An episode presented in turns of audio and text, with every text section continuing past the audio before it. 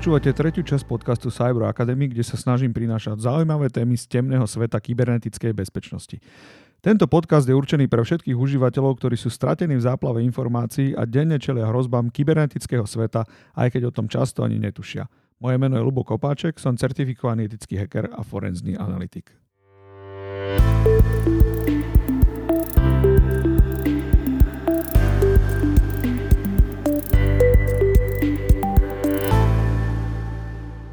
Dnešnej časti podcastu sa filozoficky zamyslím nad tým, či sú populárne aplikácie Trema, Signal a Telegram bezpečné.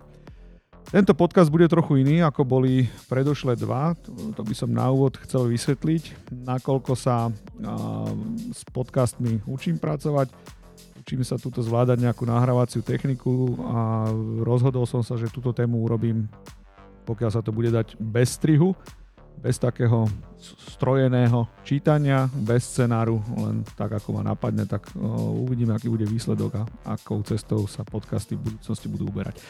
Dobre, takže naspäť k téme. E, ešte raz otázka. Sú Trema, Signál, Telegram a podobné aplikácie bezpečné? Prečo takáto téma? 22. júla, teraz, aby te, keď niekto tento podcast bude počuť niekedy v budúcnosti, aby trošku chápal historické súvislosti, takže 22. júla 2019 začal súdny proces v kauze falšovania zmeniek s obžalovanými Pavlom Ruskom a Marianom Kočnerom. Vôbec nebudem sa zaoberať pointou tohto súdneho procesu, je mi to viac menej úplne ukradnuté, ale je tam dôležitý jeden moment. Je tam dôležitý ten moment, že určité dôkazy boli zabezpečené rozšifrovaním dát aplikácie Trema. Takéto niečo, zvola, e, takéto niečo vyvolalo medzi užívateľmi aplikácií pomerne zdesenie. E, veľké množstvo užívateľov sa ma opakovane pýta, či to takto je, ako je to možné, či sa to vôbec dá celé spraviť a či teda je možné takýmto aplikáciám dôverovať. Úplne na začiatok pustíme si ukážku toho, čo povedal advokát strany žalujúcej, teda televízie Markiza, advokát Daniel Lipšic k tejto téme. Ospravedlňujem sa aktualitám, ktorým som trošku ukradol túto časť ich podcastu. Snáď som neporušil autorské práva. Zločinom. Z toho, čo hovoríte, to znie, ako keby si pán Košner nedával pozor na to, čo píše, hoci aj v šifrovanej komunikácii, takže nedával? Tak asi si úplne pozor nedával, respektíve mal to vymazané. Len ako asi viete, uh, dajú sa aj vymazané uh, správy alebo aplikácie znovu obnoviť a či o tom vedel alebo nevedel, to sa musíte opýtať obžalovaného Kočnera. To neviem. ten obsah No, pravdepodobne o tom nevedel. Tak ako o tom nevedela väčšina užívateľov týchto aplikácií a dá sa povedať, že im pomerne slepo dôverovala. Tuto by som odkazoval na prvú časť podcastu, kde som hovoril o riešení od izraelskej spoločnosti Celebrite, ktorá predpokladám aj v tomto prípade hrala pomerne významnú rolu, ako sa vlastne forenzni analytici a teda policia k dátam, k dátam dostali. Takže ako to vlastne s tým šifrovaním je? Najpopulárnejšie aplikácie, ktoré sa používajú na komunikáciu, teda zhrniem Trema, Signal, Telegram, prípadne aj prípadne ešte WhatsApp samozrejme, všetky nám deklarujú, že sú, že sú šifrované. No problém je, že toto bežnému užívateľovi stačí povedať, že aplikácia je šifrovaná veľmi sa nad tým nejako do dôsledkov nezamýšľa, že čo to vlastne znamená, že aplikácia je šifrovaná. Tak ja by som to trošku rozobral. Šifrovanie pri týchto typoch aplikácií musíme rozdeľovať e, a ospravedlňujem sa odborníkom, ktorí toto počúvajú. Ja sa fakt budem snažiť rozprávať veľmi, veľmi jednoducho, takže nepôjdem do príliš veľkých technických detailov, ale tak, aby tomu rozumel bežný užívateľ. Dobre, takže šifrovanie. Musíme rozlišovať e, šifrovanie, alebo teda dva typy šifrovania. Šifrovanie, povedzme, že, že transportu, to znamená, že, že samotné samotné, odos, samotné odoselenie a samotný tok týchto informácií v rámci komunikačných sietí, čiže toto je nejaké transportné šifrovanie. A potom musíme rozlišovať šifrovanie ukladania týchto informácií na zariadení, na ktorom, na ktorom sú. Eh, všade sa tu používa princíp eh, asymetrického šifrovania, to znamená princíp verejného a privátneho kľúča, ktoré sa vymenia a tak. Ale toto je, toto je trošku nad rámec tohto podcastu, nebudeme to tu vysvetľovať do detailu. Čo to ale znamená v praxi? V praxi to znamená, že keď už odosielate správu z ľubovoľnej aplikácií, ktoré som menovala, ktorá teda deklaruje, že teda je šifrovaná, tak v praxi to znamená, že pri tom prenose, teda od jedného užívateľa k druhému užívateľovi po tej dátovej linke, či už v mobilnej sieti, vo Wi-Fi sieťach alebo kdekoľvek, tak táto, šifr, táto komunikácia je zašifrovaná. To, že je zašifrovaná, znamená to, že je, je odolná voči odposluchu. A tu sa vôbec nemusíme baviť o nejakom jednoducho čiernom odposluchu, ale bavme sa o normálnom, legálnom odposluchu, na ktoré majú právo orgány činné v trestnom konaní, prípadne Slovenská informačná služba, prípadne, uh, jak sa presne volá ten orgán, to je kriminálny úrad finančnej správy, potom myslím možnosť odpočúvať má ešte aj zbor väzenskej a justičnej stráže. A ak sa nemýlim, ale to ma úplne neberte za slovo, nie som si tým úplne istý, ale mám pocit, že odpočúvať dokonca môže aj železničná policia, ale nie som si tým na 100% istý, či je to takto. No v každom prípade všetky tieto inštitúcie majú právo odpočúvať. Majú právo odpočúvať tak hlasovú komunikáciu, ako obyčajné textové správy a rovnako aj dátovú komunikáciu. Ako toto celé predbieha, tento magický proces e, odposluchu? Nikde nebudú samozrejme chodiť žiadni, žiadni agenti s kufríkmi a, a chýtať nejakú komunikáciu zo vzduchu, aj keď e, povedzme, že technicky toto čiastočne možné je, ale je to vysoko neefektívne.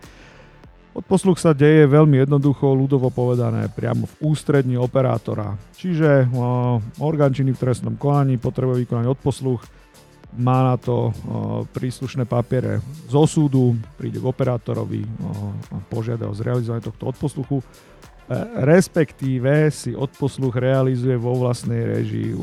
Nepracujem už v telekomunikačnej branži nejaký ten nejaký ten deň, takže fakt neviem, ako to teraz aktuálne funguje, ale mám taký pocit, že orgány si vedia tie odposluchy ošefovať vlastne sami, čiže nepotrebujú o to žiadať operátora.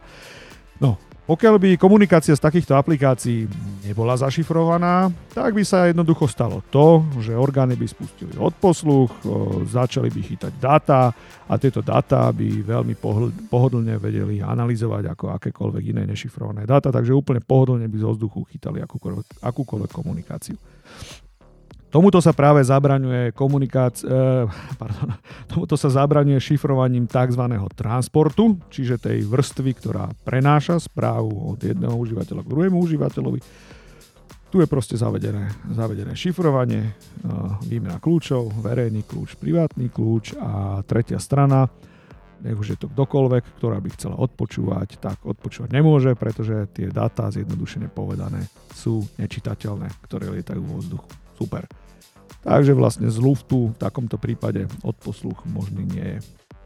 A zlé jazyky hovoria, ale naozaj berte tak, že to sú len zlé jazyky, nemám to nejako overené túto vec, ale zlé jazyky hovoria, že mnohé, no nechcem to kvantifikovať, lebo neviem, ale mnohé, niektoré takéto aplikácie umožňujú realizáciu odposluchu aj tak. Ako je to možné? No je to možné tak, že budú realizovať odposluch na nejakom jednoducho centrálnom bode, centrálnom serveri týchto aplikácií. Uh, pokiaľ viem, ale zase to berte, že to je také, že jedna, jedna pani povedala, neviem to nejako dokázať, dúfam, že ma za to nikto nebude popoťahovať nejakým spôsobom, ale proste zlé jazyky hovoria, že takýto typ odposluchu je možný napríklad pri aplikácii Skype, uh, že tam vraj existuje nejaká gateway pre tieto Uh, law enforcement orgány a je možné riešiť normálne pohodlne odposluch, odposluch ako na ako, akejkoľvek inej ústredne, ale to fakt neviem, to som, to som len počul takéto veci. Takže toto je bezpečnosť transportu. Vidíte, že pokiaľ, pokiaľ teda všetko funguje dobre, ono to je pomerne bezpečné, odoláva to tak útokom oficiálnym, ako aj útokom neoficiálnym. Keby vás chcel niekto chytať z Wi-Fi siete, tak takisto veľmi, veľmi ďaleko by nezašiel, e, keď je komunikácia o, šifrovaná. OK, uh, toto máme vyriešené. No a teraz, uh, teraz problém číslo 2 Aplikácie máme nainštalované na našich mobilných telefónoch, sú plné dát, sú plné rôznych kompromitujúcich materiálov, fotiek, dokumentov, hoci čoho. Vieme, ako to chodí v biznise. Samozrejme, veľa dát lieta týmito aplikáciami, ľudia sa na ne spoliehajú. Uh, obzvlášť v našich končinách bola veľmi populárnou aplikáciou práve Trema, lebo na dôveryhodnosti jej pridávalo to, že mali ste možnosť si kľúče vymeniť uh, priamo na mieste, čiže uh, normálne offline, kľudne ste mohli mať telefóny vypnuté, kamerami ste si oskenovali vygenerované jednorázové kľúče, oni sa vymenili, paráda. Všetko sa to spárovalo, fungovalo, fungovalo to veľmi dobre. No takže to samozrejme vyvolávalo dojem nejakého vyššej formy zabezpečenia, nechodilo to vzduchom, udialo sa to on-site všetko, nebol nejaký veľký dôvod o tom pochybovať, navyše tréma bola a je stále platená aplikácia, tak na jej dôveryhodnosti to ešte pridávalo. Čiže keď ste odoslali alebo prijali nejakú správu, vôbec nepochybovali o tom, že jednoducho je zašifrovaná na vašom zariadení. Dôveryhodnosť tomu pridávalo to, že do zariadenia, do mobilu sa hlasíte proste prikladaním vášho pazúru, alebo vám to jednoducho oskenuje tvár, alebo tam zadávate PIN a všetko sa to tvári strašne bezpečne. No je tu ale taký povedzme, že drobný technický problém. A ten drobný technický problém je v tom, že ten tzv. súkromný kľúč, ktorý máte, ten najdôležitejší, ktorý existuje, on musí byť niekde uložený, ten súkromný kľúč. A teraz sa zamyslite, že kde by ten súkromný kľúč tak mohol byť uložený. No ja vám napoviem, súkromný kľúč je samozrejme uložený na danom zariadení v rámci jeho súborového systému. Ospravedlňujem sa za to pípanie. Kde som to skončil? Aha, kde je uložený privátny kľúč? Privátny kľúč je uložený v rámci súborového systému zariadenia, inými slovami je, je v zariadení tento súkromný kľúč. A poďme si trošku zašpekulovať, že v prípade, že by sme sa dostali k súborovému systému zariadenia a vieme, kde máme hľadať, myslíte si, že, že dostaneme sa k súkromnému kľúču Odpoveď už asi tušíte, inak by ste nepočúvali tento podcast. Áno, k súkromnému kľúču sa samozrejme, že dostanete. To nie je problém. Ak viete, kde ho hľadať, viete ho tiaľ extrahovať. Čo sa stane ale v prípade, keď e, používate najmodernejšie komunikačné zariadenia, v prípade obžalovaného MK Mariana Kočnera, asi nie je dôvod e, nejak sa zamýšľať nad tým, že tie zabavené komunikačné zariadenia by boli nejaké oldschoolové haraburdy, ktoré by mali veľmi, veľmi chábe zabezpečenie. Predpokladám, že to boli iPhony s najväčšou pravdepodobnosťou. Kľudne mohli byť s hlasovou biometriou, s hocičím. Áno, dostali sa k policajným vyšetrovateľom tieto zariadenia, no a prichádza fáza tzv. forenznej analýzy takéhoto zariadenia. Ako sa realizuje forenzná analýza, vypočujte si prvý podcast kde som hovoril o softveri od izraelskej firmy Celebrite. Eh, jednoducho, mm, ak máte takéto zariadenie, systémom od, od Celebrite, z neho vyextrahujete uh, dáta. Riešenie od Celebrite sa s tými dátami je veľmi pekne pohrať, uloží vám ich do veľmi prehľadného reportu a naozaj, že získa, získa odtiaľ všetko z toho zariadenia. V prvej časti podcastu som aj hovoril o tom, že áno, odborníci sa teraz možno chytajú za hlavu, aj ja by som sa chytil za hlavu, lebo vieme, že prekonať zabezpečenie najmodernejších verzií telefónov nie je také jednoduché a neporadí si s nimi ani Celebrite, máte pravdu, neporadí si ten, ktorý si kúpite si s tým poradiť nevie. A riešenie na to ale existuje. V prvom podcaste som o ňom hovoril. Zoberete mobil, pošlete do Mníchova, do Celebrajtu, zaplatíte nejakú sumu a po uhradení tejto sumy sa vám jednoducho vráti dešifrovaný obsah telefónu, alebo teda vráti sa vám kópia, e, kópia v úvodzovkách disku daného telefónu, s ktorou už viete ďalej pracovať. Pracovať s ňou viete tak, že si to naimportujete do vášho Celebrajtu a robíte s tým už čo potrebujete. No takže stalo sa toto. Pardon, s najväčšou pravdepodobnosťou sa stalo toto. Nebol som pri tom, neviem, ale domnievam sa. Čiže uh, forenzní analytici dostali otvorený obsah telefónu, no a uh, samozrejme začali skúmať. Tak narazili asi na to, že tam bola nejaká tréma, že tam bol možno nejaký signál, telegram, hocičo a tak dôležitá bola asi tá tréma, keďže ďalší človek na scéne menom Peter Todd deklaroval vyšetrovateľom, že s pánom Kočnerom komunikovali cez trému, tak logicky sa asi analytici forenzne vyšetrovateľia zamerali na túto aplikáciu. No ale nastal tu problém. A, áno, dáta mali, mali, mali databázový súbor uh, aj so správami, ktorý aplikácia Trema využíva. Je to, odborníci budú vedieť, ale je to databázový súbor v formáte SQ, SQLite, čo je natívna databáza, štandardne používaná databáza na mobilných zariadeniach. A SQLite vo verzii, myslím, 3, ktorá sa aktuálne používa, má takú, takú peknú funkciu, že je ju možné šifrovať, to je jedna možnosť. A druhá možnosť je, že viete si ešte nejaké vlastné šifrovanie urobiť nad tým, ukladať dáta priamo zašifrované. No predpokladám, že Trema funguje nejako takto, že buď využíva zašifrovaný SQLite, alebo má niečo vlastné nad tým postavené.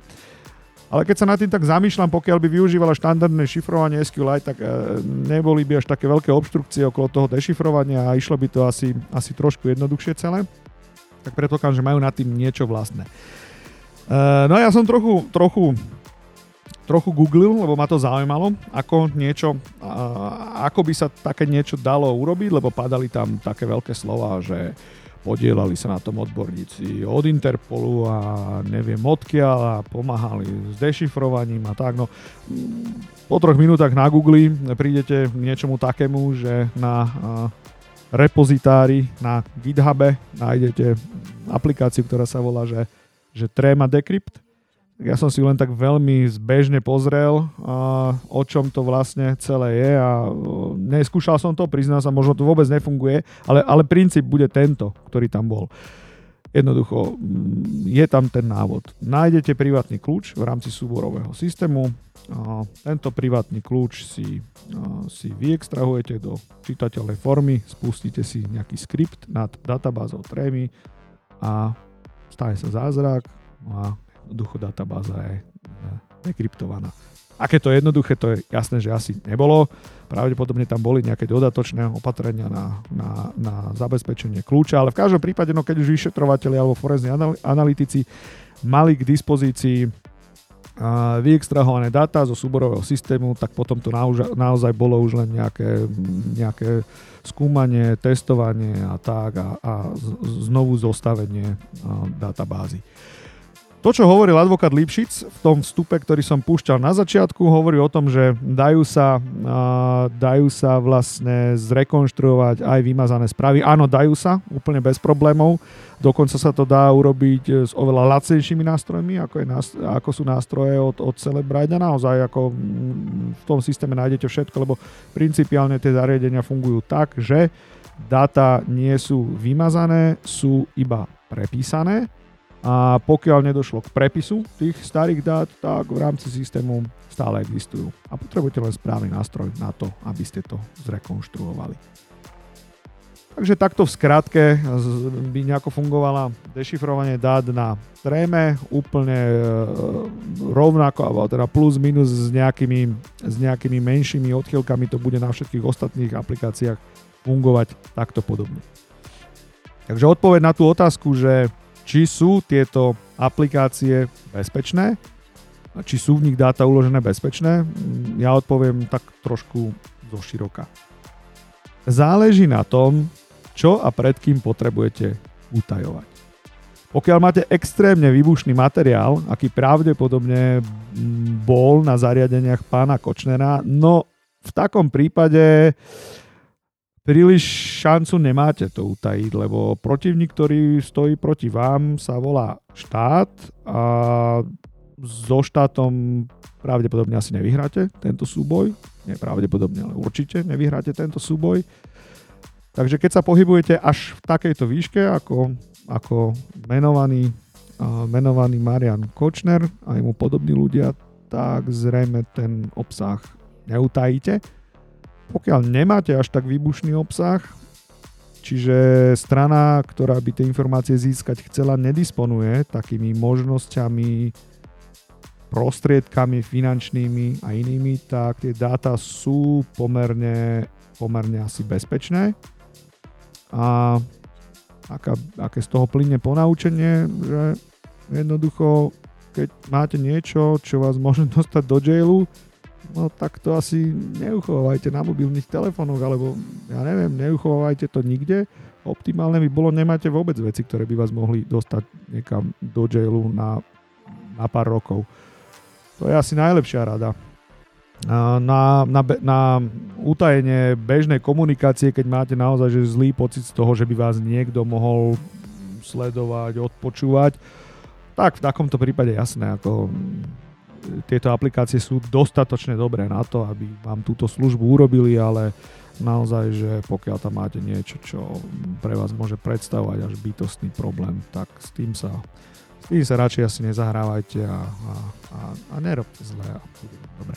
dobre, takže e, toto bol podcast úplne inak poňatý ako všetky ostatné. E, ťažko vyfreestylovaný, Uh, ospravedlňujem sa, ak som trepal príliš veľa, som, oh, hlúposti som asi úplne netrepal, lebo, lebo tak to je, ale, ale keď ten prejav nebol úplne 100%, tak prepáčte, no tak len sa učím, možno to niekedy budem aj vedieť celého rozprávať. Díky, že ste to počúvali a pokúsim sa zvoliť ďalšiu nejakú zaujímavú tému. Čaute.